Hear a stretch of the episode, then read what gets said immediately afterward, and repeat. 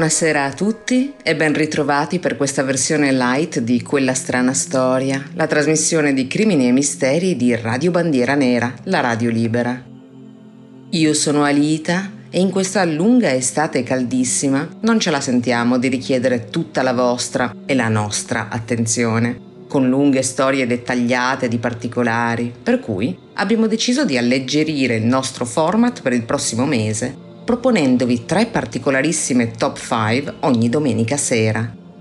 E visto che per la mia generazione la classifica per eccellenza era quella di Top of the Pops, aspettatevi anche una selezione di hit estive a intervallare le nostre curiose liste. Cominciamo proprio adesso con gli statunitensi Smash Mouth e la loro celebre All Star, datata 1999.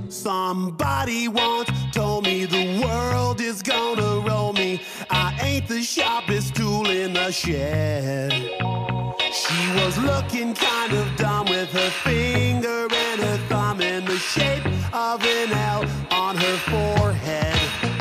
Well, the years start coming and they don't stop coming. Fed to the rules and I hit the ground running. Didn't make sense not to live for fun. Your brain gets smart, but your head gets dumb. So much to do, so much to see. So what's wrong with taking the back streets?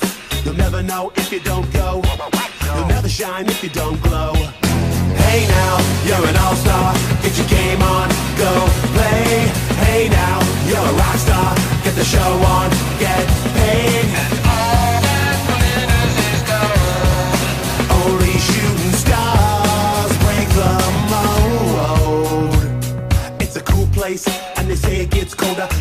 Up now, wait till you get older. But the media men beg to differ. Judging by the hole in the satellite picture The ice we skate is getting pretty thin. The water's getting warm, so you might as well swim. My world's on fire, how about yours? That's the way I like it and I'll never get bored. Hey now, you're an all-star. Get your game on, go play. Hey now, you're a rock star. Get the show on, get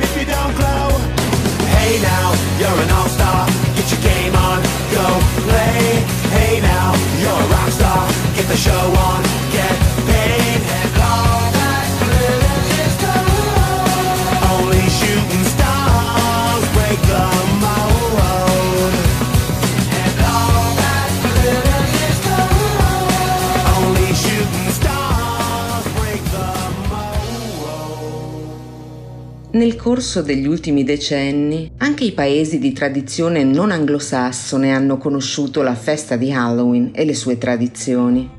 Zucche intagliate, storie di fantasmi o più in generale di paura, costumi spaventosi, scheletri e pipistrelli decorativi, ma soprattutto bambini e adolescenti che bussano alle porte chiedendo Dolcetto o scherzetto? Ecco a voi i cinque scherzetti finiti decisamente male. Al numero 5 troviamo The Various King. Uno tra gli scherzi più popolari nel periodo di Halloween si chiama egging e consiste tecnicamente nel lanciare una gragnuola di uova contro un edificio o un veicolo, per poi scappare quanto più rapidamente possibile per non incappare nelle ire di chi si troverà a pulire il disastro. Il 31 ottobre del 2010, Tavarius King, un diciassettenne di Fulton County, non lontano da Atlanta, in Georgia, era in giro con i suoi amici. Gli adolescenti stavano cercando il giusto bersaglio da colpire con un fitto lancio di uova nella notte delle streghe e ritennero di aver trovato la vittima ideale quando videro sopraggiungere una Mercedes-Benz Coupé. L'auto venne sopraggiunta da decine di uova e questo portò come prevedibile il guidatore a dare in escandescenze. Ma l'autista del veicolo di lusso non si limitò a qualche mala parola e mentre Tivarius se la dava a gambe levate, gli sparò contro dieci colpi di pistola e due di questi lo colpirono rispettivamente a una gamba e al collo. Trasportato d'urgenza in ospedale, il giovanissimo spirò all'arrivo presso il pronto soccorso. La polizia intanto cominciò le ricerche del guidatore e l'auto descritta venne ben presto ritrovata non lontano dal luogo dove era avvenuta la sparatoria. L'autista venne arrestato, ma si scoprì in seguito che il fermo era stato addebitato solo alla condotta pericolosa in auto e non all'omicidio, per motivi che a 12 anni di distanza non sono ancora stati chiariti. Al quarto posto troviamo Caleb Reeb, gli americani prendono decisamente sul serio la festa di Halloween e farebbero di tutto per spaventare le altre persone nella notte delle zucche.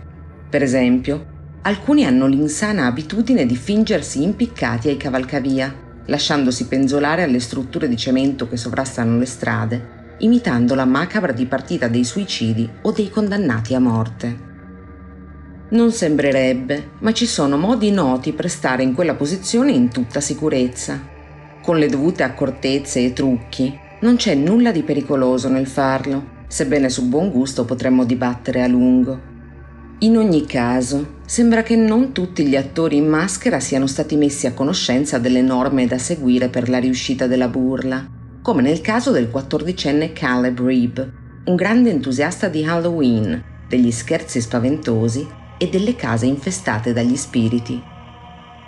In vista della sua celebrazione preferita, dunque, l'adolescente di Sparta, un piccolo villaggio dello stato del Michigan, si offrì volontario per recitare in una spaventosa attrazione locale prevista per il 20 ottobre 2001.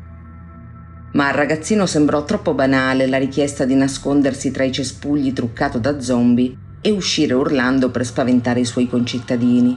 E osservando uno degli scheletri appesi agli alberi, ebbe la geniale trovata di fingersi impiccato. Senza avvertire nessuno, Caleb rimosse lo scheletro dal cappio e vi infilò la testa. Poi lasciò andare il ramo, convinto che pesando molto più dello scheletro di plastica, sarebbe rimasto con i piedi per terra. Così non fu, e la corda si strinse sempre più attorno al suo collo, soffocandolo lentamente. I passanti e gli altri attori lo videro divincolarsi disperatamente e pensarono tutti che avesse doti recitative davvero impressionanti. Solo quando lo videro pendere per troppo tempo controllarono che tutto andasse bene, ma Caleb era già morto. Sul gradino più basso del podio troviamo Adam Provençal. Una delle attività più tipiche nei giorni di Halloween consiste nello srotolare rotoli e rotoli di carta igienica e appenderli agli alberi e ai pali lungo le vie, ma anche nel lanciarli sulle case e sugli edifici in generale, che vengono completamente ricoperti, creando una specie di effetto ragnatela, non proprio economica ma di grande effetto, e spesso anche di grande disturbo per i residenti lasciati a dover ripulire. A mezzanotte del 30 ottobre 1992, in una cittadina del Michigan chiamata Grand Haven, i ragazzini del posto erano in piena opera artistica, chiamiamola così. Quella stessa sera, il diciassettenne Adam Provençal stava festeggiando la vittoria della squadra di calcio di cui faceva parte con un suo amico. Mentre facevano un giro in auto per le vie del centro abitato, si imbatterono in alcuni compagni di squadra intenti a decorare una casa, coprendola di carta igienica, e si fermarono a scambiare due chiacchiere con loro in merito alla partita. A quel punto, Todd Versenga, il 25enne proprietario della casa bersagliata, uscì per sgridare gli adolescenti. Maledetti ragazzini, adesso chiamo la polizia! Gli urlò in piedi davanti all'uscio e prese il numero di targa di Adam prima di rientrare nella propria residenza. Nel tentativo di chiarire le cose, il diciassettenne si avvicinò alla porta per spiegare a Versenga di non avere nulla a che fare con lo scherzo vagamente vandalico che stava avendo luogo, ma il giovane uomo, senza nemmeno chiedere chi fosse, sparò con un fucile di grosso calibro attraverso la sottile porta di legno e colpì direttamente al volto il giovane calciatore, che morì per le ferite riportate prima dell'alba successiva. Versenga accusato solo di aver usato un'arma da fuoco durante un'invasione di proprietà privata, venne condannato a due anni di prigione e a una multa di 10.000 dollari. Medaglia d'argento per Jordan Morland. Come abbiamo accennato prima, tra le decorazioni più in voga negli ultimi decenni non troviamo solo finti scheletri e lapidi in polistirolo ad adornare i giardini e le case degli americani, ma anche fantocci degli impiccati a penzolare macabri dagli alberi o dalle case stesse. Nel 2013 la famiglia Moreland di Louisville, in Kentucky, aveva già addobbato con numerosi ornamenti tipici della notte di Halloween il proprio terreno e il figlio maggiore, il sedicenne Jordan, non stava più nella pelle nell'attesa di trascorrere la serata con la sorellina, per cui aveva in serbo uno scherzo spaventoso raggiunse il cappio appeso davanti alla porta d'ingresso e ci infilò all'interno il capo per dare l'impressione di essersi impiccato, tenendo però uno sgabello sotto i piedi. Ma le cose presero una svolta drammatica quando lo sgabello cedette e il ragazzino perse l'equilibrio. La sorellina, che doveva essere vittima della burla trasformatasi in tragedia, lo vide contorcersi nel disperato tentativo di liberarsi dalla morsa soffocante della corda e corse all'interno dell'abitazione chiedendo l'aiuto della madre. Ma la donna, che stava stendendo i panni, era certa che si trattasse di uno stupido scherzo orchestrato dall'adolescente e ignorò completamente le richieste della figlia minore. Solo quando la piccola aggiunse che il fratello sembrava aver perso i sensi, la donna uscì per controllare la situazione. Resasi conto della gravità della situazione, chiamò immediatamente i soccorsi ma all'arrivo dei paramedici Jordan era già entrato in coma, non avendo il suo cervello ricevuto la necessaria quantità di ossigeno, e circa 12 ore dopo il sedicenne, noto per i suoi eccezionali risultati scolastici e la sua allegra gentilezza, venne dichiarato morto. E ora, per il primo posto, parliamo di Denise Moyer, nella commedia del 2005 intitolata Wedding Crasher, tradotta in Italia con il titolo Due singola nozze, il protagonista, interpretato da Owen Wilson, avvelena il personaggio portato sullo schermo da Bradley Cooper aggiungendo al suo bicchiere qualche goccia di collirio.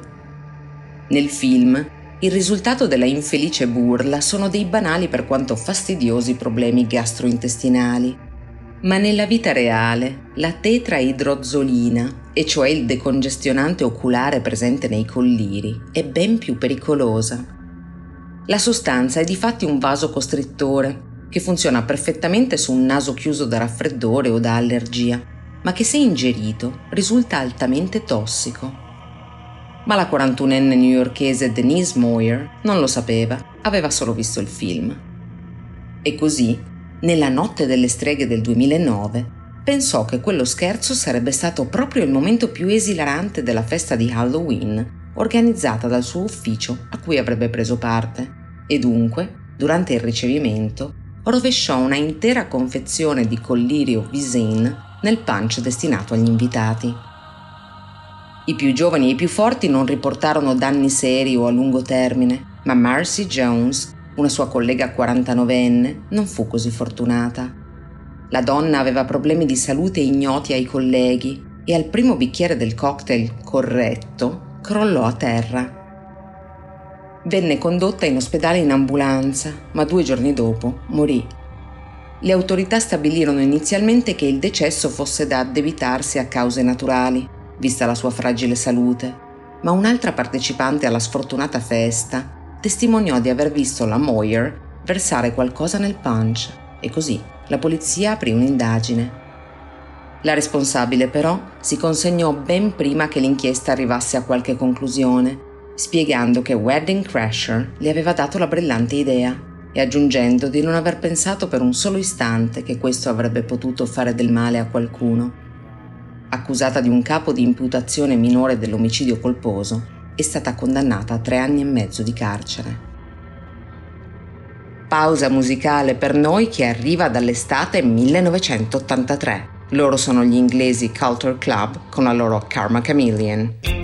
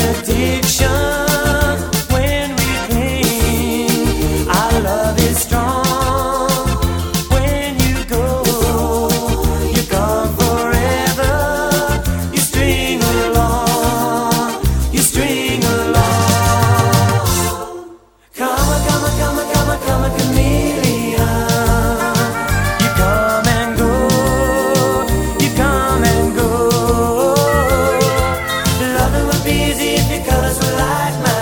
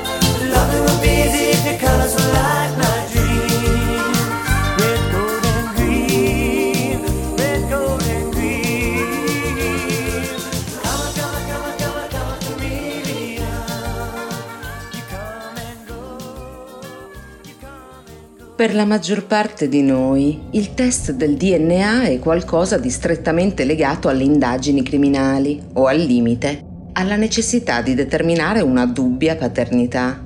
Eppure, da una decina di anni a questa parte, esistono aziende che fanno dell'analisi del materiale genetico qualcosa di molto meno drammatico. Compagnie come 23andMe offrono ai propri clienti analisi del DNA a uso che potremmo definire ricreativo, fornendo loro a un prezzo abbordabile e con pochissimo sforzo la possibilità di tracciare l'area di origine dei propri avi, di scoprire provenienze inaspettate, oppure consentire di identificare per tempo una qualche predisposizione allo sviluppo di determinate patologie e di avviare dunque la necessaria prevenzione e gli eventuali esami diagnostici. Nella stragrande maggioranza dei casi, l'impatto sulla vita delle persone che hanno scelto di far analizzare il proprio materiale genetico si riduce a una divertente chiacchierata tra amici durante la quale se ne discutono i risultati, ma altre volte le conseguenze di alcune scoperte possono essere ben più sbalorditive di quel che ci si sarebbe potuti aspettare. Ecco dunque 5 casi di test del DNA dagli esiti decisamente inattesi. Al quinto posto troviamo Dorothy Pomerance. Non sono lontani i tempi in cui per farsi predire il futuro si chiedeva ad una chiromante di leggere la mano. Oggi la fattucchiera è stata in parte sostituita dai test del DNA, in grado ormai, grazie ai progressi della medicina diagnostica, di predire con ragionevole certezza la possibilità, da parte di una persona con una certa mappatura genetica, di sviluppare nel corso della vita una malattia piuttosto che un'altra. Nel 2019 la giornalista Dorothy Pomerance acquistò un kit per l'esame del DNA dalla nota compagnia 23andMe. Si tratta di una delle aziende più affidabili nel settore della genetica prêt-à-porter e per un prezzo più che ragionevole include nell'esito informazioni molto importanti in merito alla salute, presente e futura del paziente.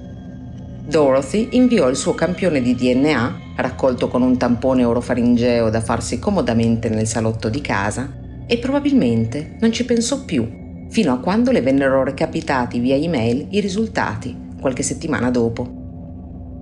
Quando ricevette la missiva elettronica, infatti, non poté più pensare ad altro.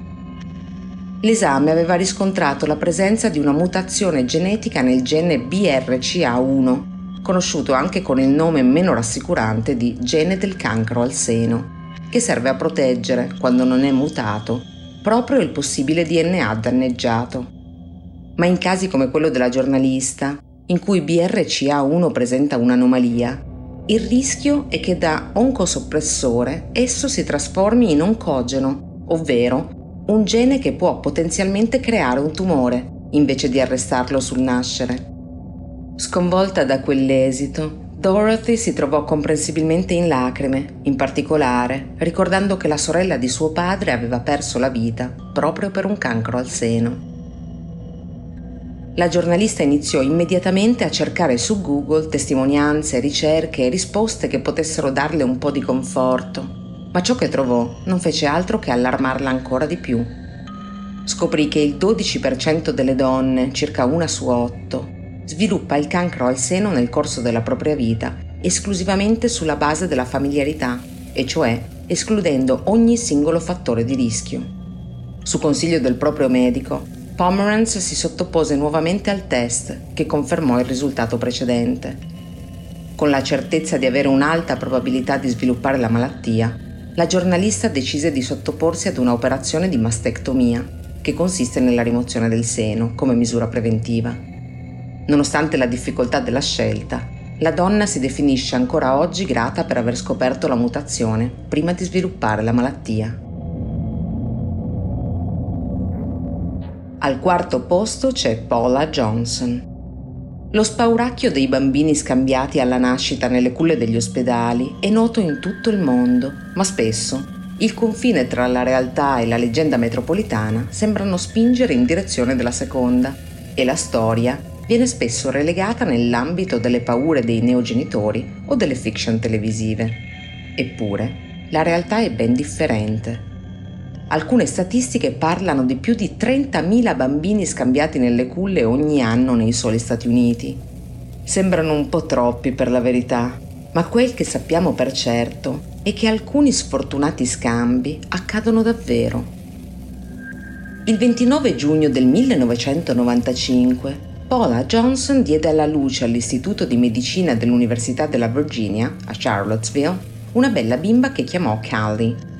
Era una bambina forte e sana e alla nascita pesava più di 4 kg. Il giorno dopo ne pesava solo 3,5 ma il calo ponderale è qualcosa di grossomodo normale nei neonati, sebbene in media non avvenga così rapidamente né in maniera così estrema. Ma Callie stava bene e presto la neomamma con il marito Carton e la loro figlioletta tornarono a casa. La relazione nella coppia però era spesso burrascosa e quando Callie aveva tre anni Carton decise di chiedere un test del DNA per determinare con certezza di essere il padre biologico della piccola. Come potete immaginare, gli esiti confermarono il sospetto. L'uomo non era il genitore naturale della bambina ma si dice che il padre non è sempre certo, ma la mamma sì, no? Non in questo caso. I risultati del test genetico illustrarono che nemmeno Paula era la genitrice biologica di Callie. La donna allertò immediatamente l'ospedale dove aveva partorito tre anni prima della sconcertante notizia e dopo una breve indagine interna, il personale si rese conto che Callie era stata scambiata con un'altra bambina, nata poche ore dopo, di nome Rebecca figlia di Kevin Chitten e Whitney Roger, al tempo due adolescenti. Ma quando le autorità contattarono la giovane coppia per informarli dell'incredibile disguido, i due ragazzi erano morti da poche ore, vittime di un tragico incidente stradale. I nonni di Rebecca, pur non legati da vincolo di sangue alla bambina, come da esito del test, riuscirono ad ottenerne la custodia, ma Paula Johnson, la madre naturale, non volle cedere sua figlia e diede il via ad una battaglia legale per averla con sé, che durò tre anni. Il giudice però decise che le bambine sarebbero rimaste con le famiglie che le avevano cresciute per il loro benessere psicologico. Le due famiglie cercarono comunque di farsi sovente visita, ma le due ragazzine non sembravano mai particolarmente interessate all'altra famiglia. In un'intervista, Callie ha affermato non voglio che le cose cambino tra me e Pola. Non è solo mia madre, è mia amica. A volte il sangue è davvero acqua, a dispetto del famoso proverbio. Saliamo ancora di una posizione e al numero 3 troviamo Eve Wiley.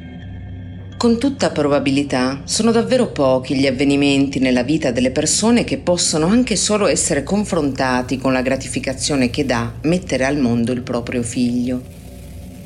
Non tutte le coppie però hanno la fortuna di poter raggiungere naturalmente questo obiettivo, incontrando gravi difficoltà nel concepimento e si trovano costrette a cercare aiuto presso le cosiddette cliniche della fertilità per realizzare il loro sogno di diventare genitori. Le soluzioni a questo punto sono molteplici, ma la più popolare resta la fecondazione in vitro dell'ovulo femminile grazie al gamete maschile e il successivo impianto nell'utero della donna che porterà avanti la gravidanza. Quando non ci sono problemi più gravi e le difficoltà sono esclusivamente legate all'atto del concepimento, l'ovulo e l'utero appartengono alla stessa donna, generalmente la moglie in una coppia eterosessuale, e i gameti all'uomo, che nella stragrande maggioranza dei casi è il marito nella medesima coppia.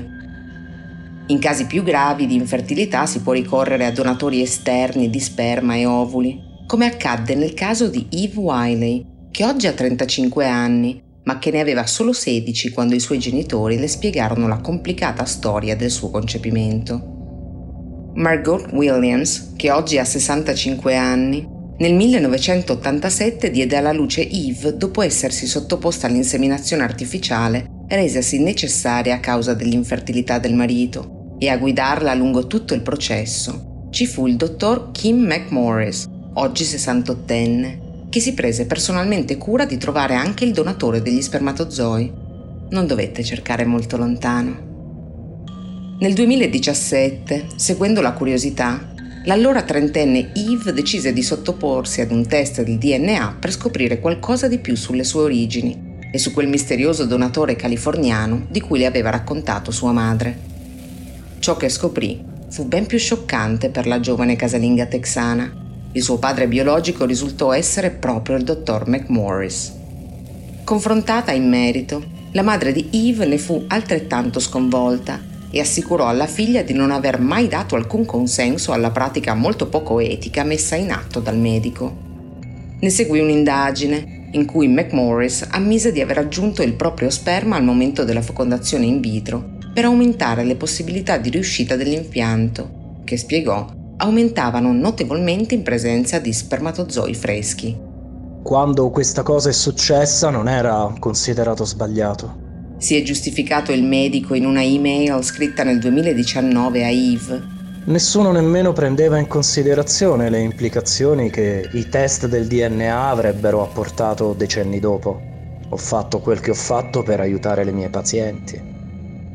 Le presunte buone intenzioni dell'uomo, tuttavia, non gli hanno ad ogni modo evitato una causa legale, ancora in corso, che ha portato alla scoperta di almeno altri sette figli concepiti dal medico nella stessa maniera.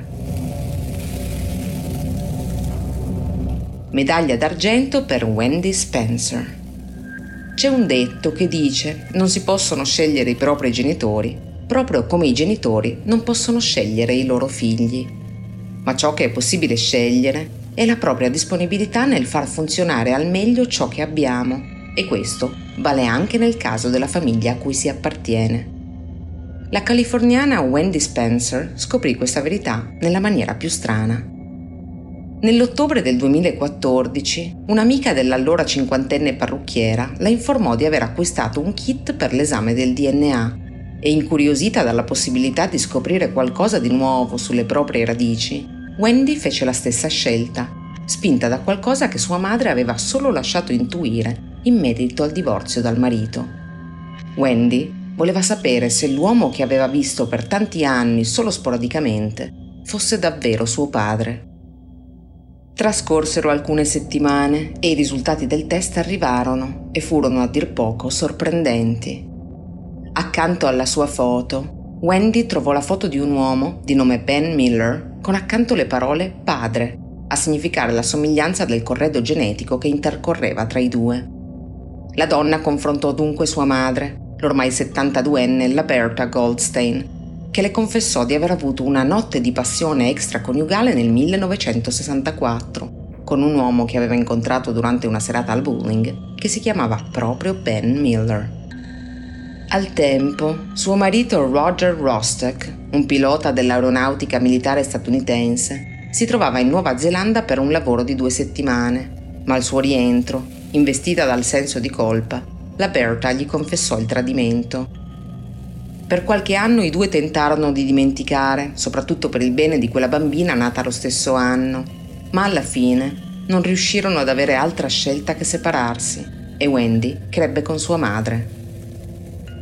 Ma le notizie sconcertanti erano lungi dall'essere terminate. Ben Miller, difatti, si rivelò un uomo noto per le sue posizioni razziste e visto che la mela non cade lontano dall'albero, indagando ancora un po', la cinquantenne californiana scoprì che il padre di Ben, e cioè suo nonno biologico, Emmett Elliott Miller, era stato un mago imperiale del Ku Klux Klan, un alto grado dell'organizzazione, insomma, e nel 1960 era stato anche coinvolto niente meno che in un attentato a un college per ragazzi di colore a Little Rock, nello stato dell'Arkansas. Wendy, essendo di madre ebrea e avendo sposato Victor Spencer, un afroamericano da cui aveva avuto quattro figli, fu comprensibilmente scioccata dalla scoperta del ramo paterno della sua famiglia, che certo non si aspettava. Ma non aveva fatto tutta quella fatica per cercare suo padre per poi lasciarselo sfuggire una volta trovato.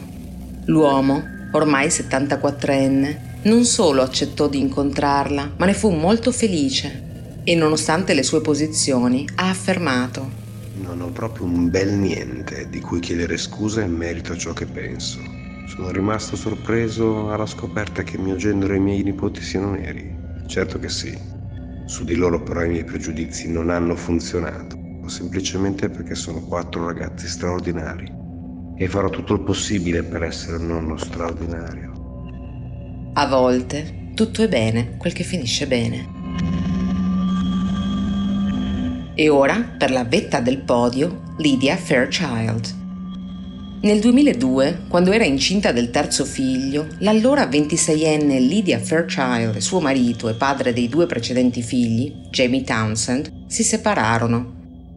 Per ottenere l'assegno di mantenimento dal governo, la donna doveva fornire allo Stato di Washington, dove era residente, un test del DNA a conferma dell'effettiva paternità, un requisito di routine a cui l'ex compagno si sottopose senza problemi. I risultati però mostrarono senza ombra di dubbio che Townsend fosse il padre dei due bambini, ma assurdamente esclusero che Lydia fosse la madre. Come potete immaginare, la giovane fu completamente stravolta da questa affermazione li aveva sentiti crescere nel proprio ventre, li aveva partoriti, li aveva nutriti, cullati e ora una stringa di testo stampato affermava che non fossero i suoi figli? Com'era possibile? Eppure, anche una volta ripetuto il test, l'incredibile esito si confermò. Non c'era tra lei e i due bambini alcuna corrispondenza genetica. Per la scienza, Lydia non era la madre biologica dei figli di Jamie Townsend e dopo i primi giorni di confusione, il Dipartimento dei Servizi Sociali convocò la donna per interrogarla alla presenza della polizia. Lidia difatti venne accusata di essere una madre surrogata che cercava di estorcere soldi allo Stato e i figli le vennero portati via e sistemati in una casa famiglia. Con un'accusa di frode e il rischio di perdere i propri figli e di dover pagare una multa molto salata allo Stato, la giovane madre fece del suo meglio per provare che quelli erano davvero i suoi bambini. Eppure, le foto e i video della gravidanza e dell'allattamento e delle amorevoli cure seguite negli anni successivi, le testimonianze della famiglia e dell'ex marito non furono sufficienti. Ma durante una delle prime udienze del processo, il suo avvocato, Alan Tyndall, suggerì una tesi quasi fantascientifica, ovvero che Lydia fosse ciò che si definisce una chimera il chimerismo è un fenomeno rarissimo, di cui si conoscono non più di 30 casi documentati al mondo, in cui due distinte linee cellulari si presentano nello stesso individuo con due DNA differenti. Questo è dovuto al fatto che in origine la persona fosse parte di una coppia di gemelli, di cui uno è stato riassorbito dal sopravvissuto in utero. In parole povere, Lydia Fairchild aveva un gemello invisibile riassorbito dal suo corpo al tempo in cui si trovava nel ventre di sua madre, che aveva passato il DNA ai suoi figli. Per provare questa teoria vennero effettuati gli esami genetici su sua madre, che confermarono l'incredibile tesi. Il DNA della donna corrispondeva a quello dei nipoti e Lydia venne assolta da tutte le accuse e poté tornare a casa con i suoi figli. Lo sapevate che i tormentoni estivi che invadono le radio non sono certo una novità degli ultimi decenni? Questi sono i Mango Jerry, una band di folk rock inglese molto attiva negli anni 70 e questa è la loro In the Summertime, datata proprio 1970.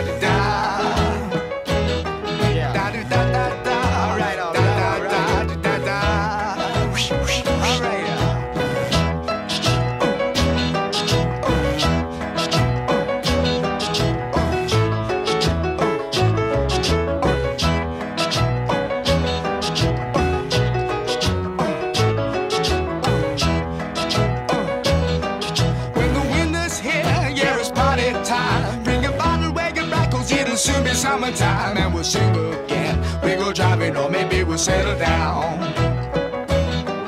If she's rich, if she's nice, bring your friends and we'll all go into town.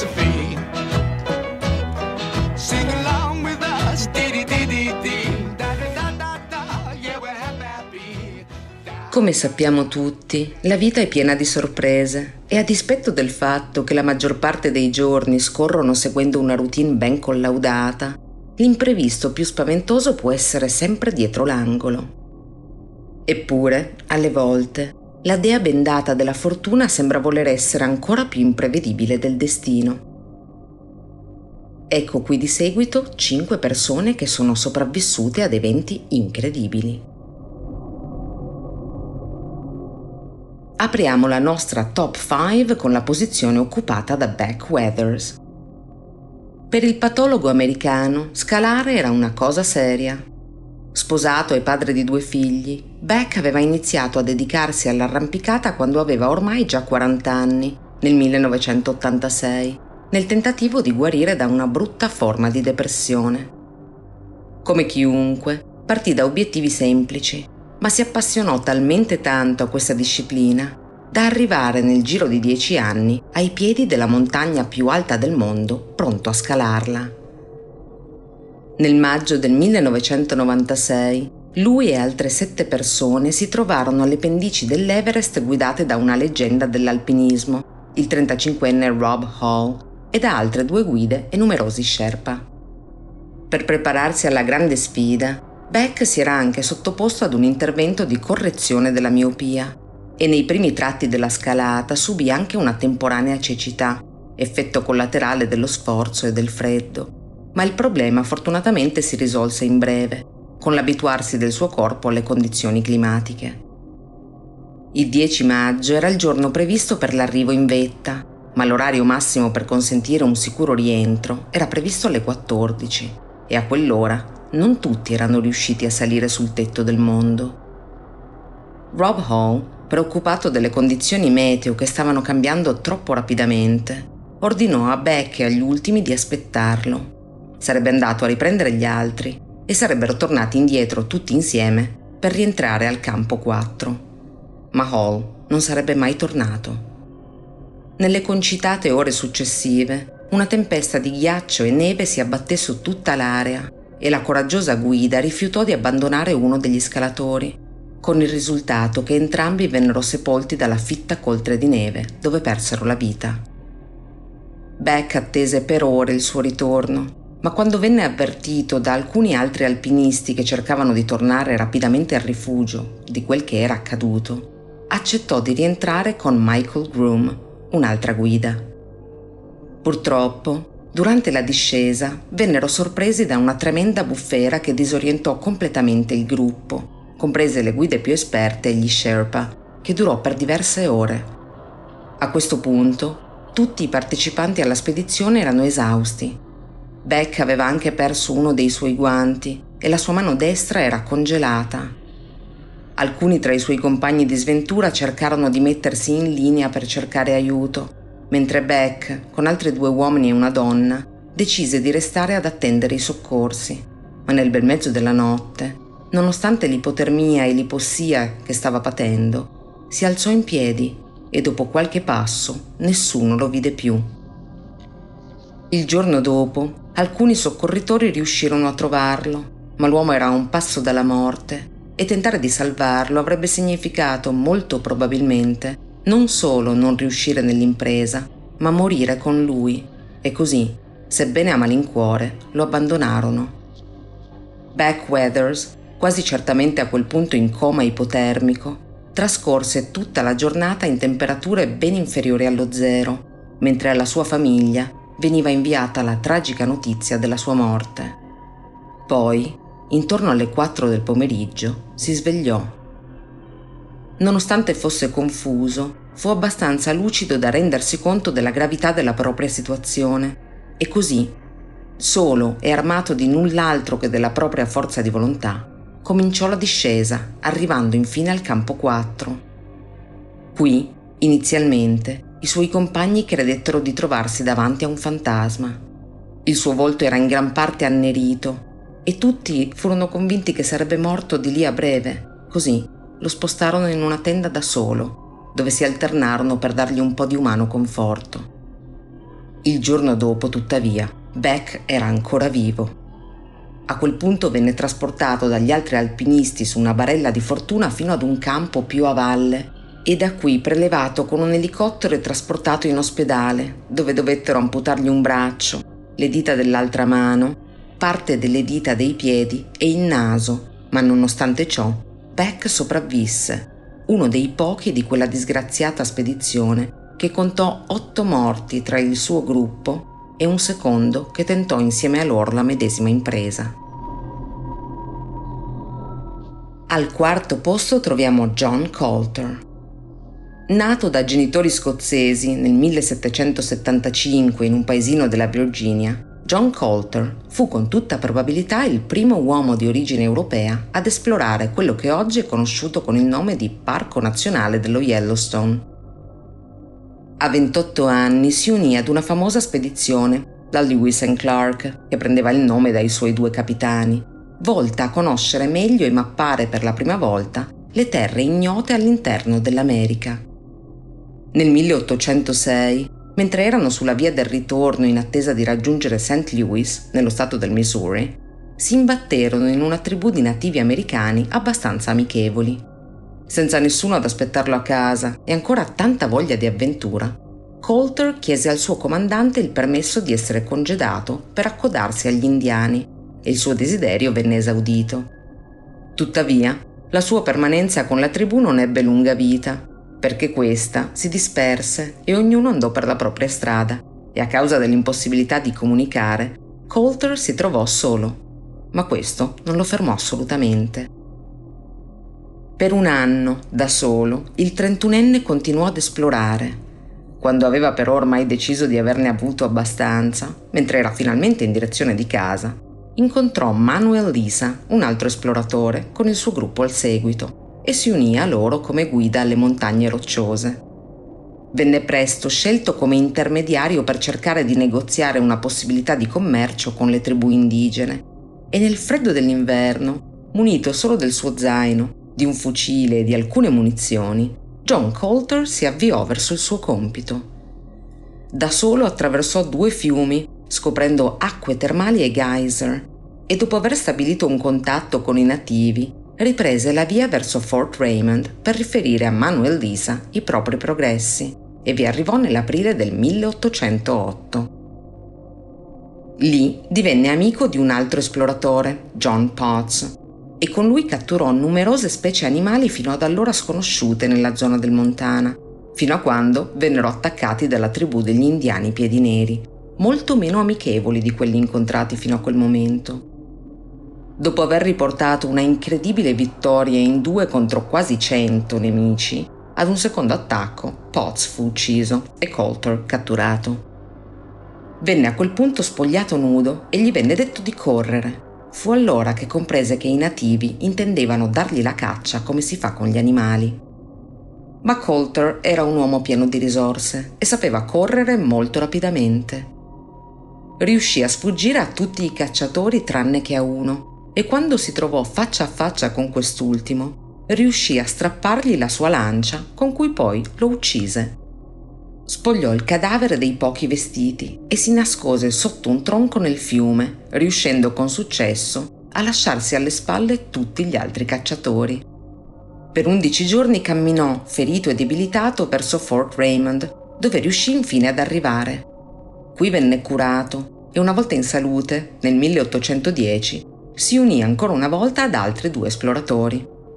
Un giorno, di ritorno dopo la caccia e la raccolta di alcune pelli, tornò al loro piccolo campo base solo per trovare i due compagni uccisi dai piedi neri. Questo lo convinse che dopo sette anni fosse giunto il buon momento di tornare alla civiltà. Rientrato nel Missouri si sposò e una volta incontrò anche il suo ex comandante Clark, a cui raccontò dei suoi straordinari viaggi. Attraverso quei racconti, Clark riuscì a mettere insieme le prime mappe dettagliate di quella zona, fino ad allora oscura e sconosciuta. E nonostante le comprensibili discrepanze, queste furono le più precise per oltre 75 anni. Nel 1812, ad ogni modo, Coulter aveva bisogno di una nuova avventura e così partì volontario per combattere gli inglesi nella guerra anglo-americana. Purtroppo, morì di ittero nel maggio dell'anno successivo, dopo numerosi successi in battaglia e una vita strabordante di avventure. Per il gradino più basso del podio, ecco la storia dei Robertson. Il 27 gennaio 1971 la famiglia Robertson lasciò la propria comoda vita in Inghilterra per salire sulla loro barca a vela lunga 13 metri chiamata la Lucette composta dal capofamiglia 47enne Dougal, un ex marinaio mercantile, da sua moglie Lynn e dai loro quattro figli Douglas di 18 anni, Anne di 17 e i gemelli Sandy e Neil di 9, la famiglia Robertson era una famiglia molto unita, tanto da decidere di prendere la via del mare per realizzare il loro sogno di navigare attraverso l'Atlantico, fermandosi qua e là nei porti dei Caraibi. Per il primo anno e mezzo le cose andarono davvero come in un sogno, ma una volta giunti alle Bahamas, l'ormai maggiorenne Anne si innamorò di quel luogo paradisiaco e decise di abbandonare la navigazione sulla Lucette. I suoi cari ne furono rattristati, ma compresero le sue ragioni e ripresero il largo in direzione del canale di Panama, dove imbarcarono un nuovo membro dell'equipaggio, un giovane studente decisamente inesperto marinaio di nome Robin Williams, che accettò di buon grado di prendere parte al viaggio a patto di fargli raggiungere le isole Galapagos. Le cose andarono secondo i piani fino al 15 giugno 1972, quando la Lucette venne attaccata da un branco di orche. Tre di queste continuarono a speronare a lungo l'imbarcazione, che essendo costruita in legno, ad un certo punto cedette sotto i colpi degli enormi animali marini emettendo il terribile rumore di un albero che si spezza, come un ultimo grido. In preda al panico, i Robertson e il loro passeggero si divisero tra un gommone di salvataggio e la canoa di legno che avevano e fortunatamente riuscirono a salire tutti prima che la Lucette affondasse nel giro di pochi minuti. Tutto ciò che avevano erano poche lattine di acqua, una busta di cipolle, una scatola di biscotti, pane in cassetta e qualche frutto. Le misere scorte durarono sei giorni, dopodiché gli uomini cacciarono tartarughe marine di cui bevvero il sangue per cercare di mantenersi idratati. Dopo 13 giorni il gommone di salvataggio si ruppe e i sei dovettero accalcarsi sulla canoa lunga meno di 3 metri. Il ventitresimo giorno dopo il naufragio vennero investiti da una violenta tempesta, ma resistettero con tutte le loro forze anche a quella prova. Dopo 38 giorni erano riusciti ad accumulare abbastanza cibo e acqua piovana da decidere di tentare di remare in direzione del centro del Pacifico, nella speranza di finire nella corrente marina che speravano li avrebbe riportati in America. Ma per loro fortuna quello stesso giorno vennero notati da un peschereccio giapponese e issati a bordo. I Robertson e il giovane Williams erano così disidratati a quel punto da avere le lingue gonfie da non riuscire a parlare.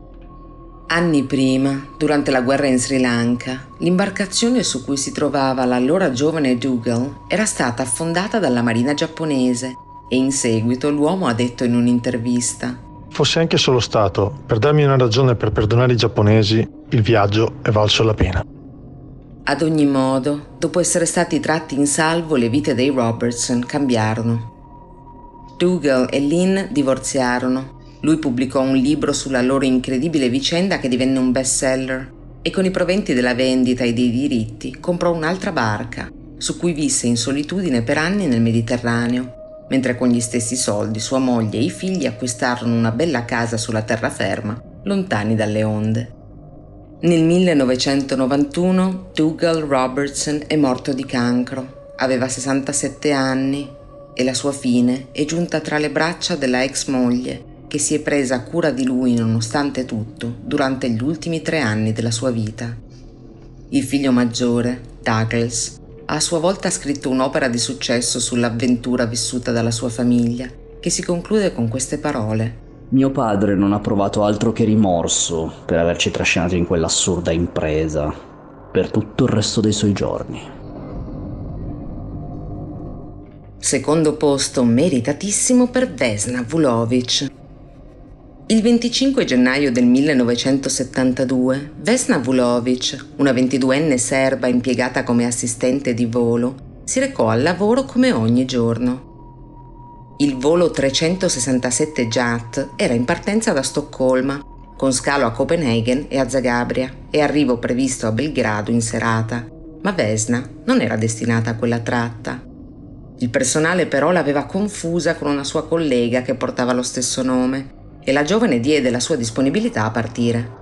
In fondo, non era mai stata nella capitale danese ed era curiosa di poterla perlomeno intravedere dall'aeroporto. Così, l'aereo decollò come previsto alle 13.30 dalla capitale svedese e un'ora dopo atterrò a Copenaghen. All'arrivo, Vesna e altri membri dell'equipaggio notarono tra i passeggeri che scesero per sgranchirsi le gambe un uomo che sembrava molto nervoso che non risalì sul velivolo al momento di ripartire, alle 15.15. Alle 16.01, mentre il volo aveva raggiunto la quota di 10.000 metri, una spaventosa esplosione nell'area bagagli squarciò il DC-9 a metà, risucchiando all'esterno, a causa dell'improvvisa depressurizzazione, quasi tutte le persone a bordo, 27 tra equipaggio e passeggeri, che morirono quasi immediatamente a causa delle temperature gelide e dell'effetto della depressurizzazione stessa sui loro polmoni. Tutti tranne Vesna. Incastrata all'interno della fusoliera rotta e bloccata nei movimenti dal carrello con il cibo che stava servendo un attimo prima della deflagrazione, quando l'aereo cominciò la sua rapida caduta, Vesna venne sbalzata all'esterno e precipitò a sua volta, ma la sua caduta venne grandemente attutita dalle fronde di alcuni alberi e dalla neve sul suolo cecoslovacco. Fu un medico in pensione e abitante del luogo, tale Bruno Honk, ad arrivare per primo sulla scena del disastro e a prestare soccorso a Vesna, che trovò seguendone le disperate grida di aiuto. Distesa tra i rottami e con l'uniforme azzurra coperta di sangue c'era la giovane hostess. Nell'urto aveva riportato la frattura del cranio, del bacino, di tre costole, di tre vertebre e di entrambe le gambe, ma trasportata ad urgenza in ospedale sottoposta a diversi interventi, incredibilmente sopravvisse senza gravi danni a lungo termine. Dopo una iniziale paralisi e una totale amnesia, durate entrambe alcune settimane, i chirurghi stabilirono che a salvarle la vita era stata un'ottima combinazione di fortuna e bassa pressione arteriosa che l'aveva fatta svenire immediatamente, impedendo al suo cuore di scoppiare in pratica. Intervistata in seguito, Vesna affermò Ho sempre sofferto di pressione bassa e sapevo che sarebbe stato un problema fare l'assistente di volo. Così, prima degli esami fisici che dovetti sostenere dopo il colloquio, bevi una decina di tazze di caffè e ottenni il posto. Fu inoltre chiarita la causa dell'esplosione. Quell'uomo nervoso all'aeroporto di Copenaghen era un separatista croato che imbarcatosi con la bomba a Stoccolma era sceso nella capitale danese abbandonando l'ordigno a bordo. Tra il 1962 e il 1982 furono ben 128 gli attentati contro obiettivi civili e militari colpiti dai terroristi, ma l'uomo responsabile del disastro del volo 367 JAT non venne mai identificato e non venne effettuato nessun arresto. A tutt'oggi, Vesna Vulovic, deceduta nel dicembre del 2016 a 66 anni, detiene il record mondiale come sopravvissuta ad una caduta libera senza paracadute, dall'altezza di 10.160 metri. Medaglia d'oro per Fran Selak, l'uomo più fortunato del mondo nella sua sfortuna. Nel 1962 Selak, un professore di musica croato di 33 anni, salì su un treno alla stazione di Sarajevo in direzione di Dubrovnik, ma non molto tempo dopo la partenza il convoglio deragliò, finendo in un fiume ghiacciato. Nell'incidente persero la vita 17 persone che viaggiavano nel suo stesso vagone, ma il professore se la cavò con un braccio rotto e una lieve ipotermia. L'anno successivo si imbarcò sul suo primo e unico volo, ma per un malfunzionamento tecnico il portellone d'ingresso dell'aereo si spalancò in seguito al decollo e l'uomo venne risucchiato fuori. Dato per morto, Selak venne ritrovato solo svenuto a terra dai soccorritori era caduto su un pagliaio e questo gli aveva impedito di riportare gravi ferite. Intanto, l'aereo era precipitato a causa della depressurizzazione della cabina e 19 tra passeggeri e membri dell'equipaggio avevano trovato la morte pochi chilometri più in là. Trascorsero altri tre anni e nel 1966 l'uomo prese un autobus che uscì di strada su un ponte. Quattro persone annegarono mentre lui raggiungeva la riva con solo qualche livido e tanta paura. Viste le sue precedenti esperienze con il trasporto pubblico, optò quindi per spostarsi con la propria auto, ma le cose non andarono troppo meglio. Nel 1970 la sua vettura prese improvvisamente fuoco mentre si trovava al volante e per un pelo l'ormai 41enne riuscì a lanciarsi fuori dal veicolo in fiamme. La vettura successiva fece la stessa fine era il 1973, quando a seguito della rottura della pompa del carburante, il motore venne in contatto con il liquido infiammabile e il veicolo cominciò a bruciare dall'interno. A parte qualche capello bruciacchiato, Selak rimase completamente illeso. Trascorsa una ventina di anni, fu la volta di un altro incidente con un autobus. Questa volta, nel 1995, il professore venne investito e incredibilmente non riportò nessun danno significativo, mentre il veicolo si cappottò sul lato. L'anno successivo, mentre la guerra investiva il suo paese, si trovava alla guida della sua auto su una erta strada di montagna e si trovò obbligato a sterzare improvvisamente per evitare l'impatto con un mezzo blindato delle Nazioni Unite. Si schiantò in piena velocità contro un guardrail che non poté contenere l'impatto e il veicolo precipitò in un burrone di più di 300 metri, ma Selak era riuscito a saltar fuori e aggrapparsi ad un ramo appena prima che fosse troppo tardi. Trascorsero altri otto anni e la fortuna decise di premiarlo per tutti gli incidenti a cui era sopravvissuto. Nel 2003 vinse circa 900.000 euro alla lotteria, due giorni prima del suo 74 compleanno. Con i soldi vinti comprò due case e una barca, che intestò poi ai suoi familiari e amici, tra i quali, nel 2010, divise equamente anche tutto il denaro rimastogli, optando per se stesso per uno stile di vita frugale. Tenne da parte solo il necessario per pagarsi un'operazione all'anca e per costruire un piccolo santuario alla Madonna. Durante un'intervista disse La Vergine Maria è tutto ciò che mi serve per vivere. Nel 2016, a 87 anni, è passato a miglior vita, circondato dall'affetto dei suoi cari. Ultima canzone per noi per questa sera, in arrivo dall'estate del 2005. Loro sono i Gorillaz con la loro Feel Good Inc.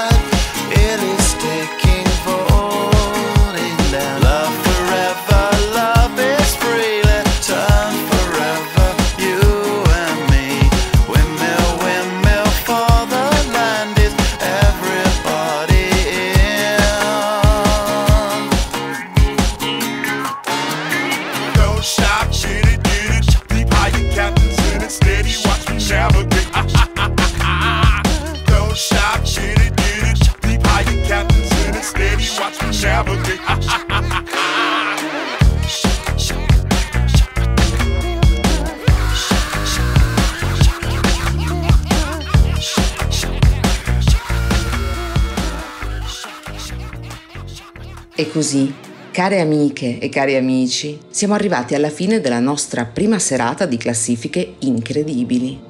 Cosa ci riserverà la seconda puntata?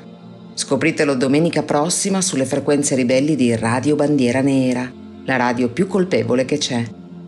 Quella strana storia, la nostra trasmissione di crimini e misteri, non vi abbandona nemmeno nelle torride giornate e serate estive. Io sono Alita, vi ringrazio per l'ascolto e vi auguro una buona notte.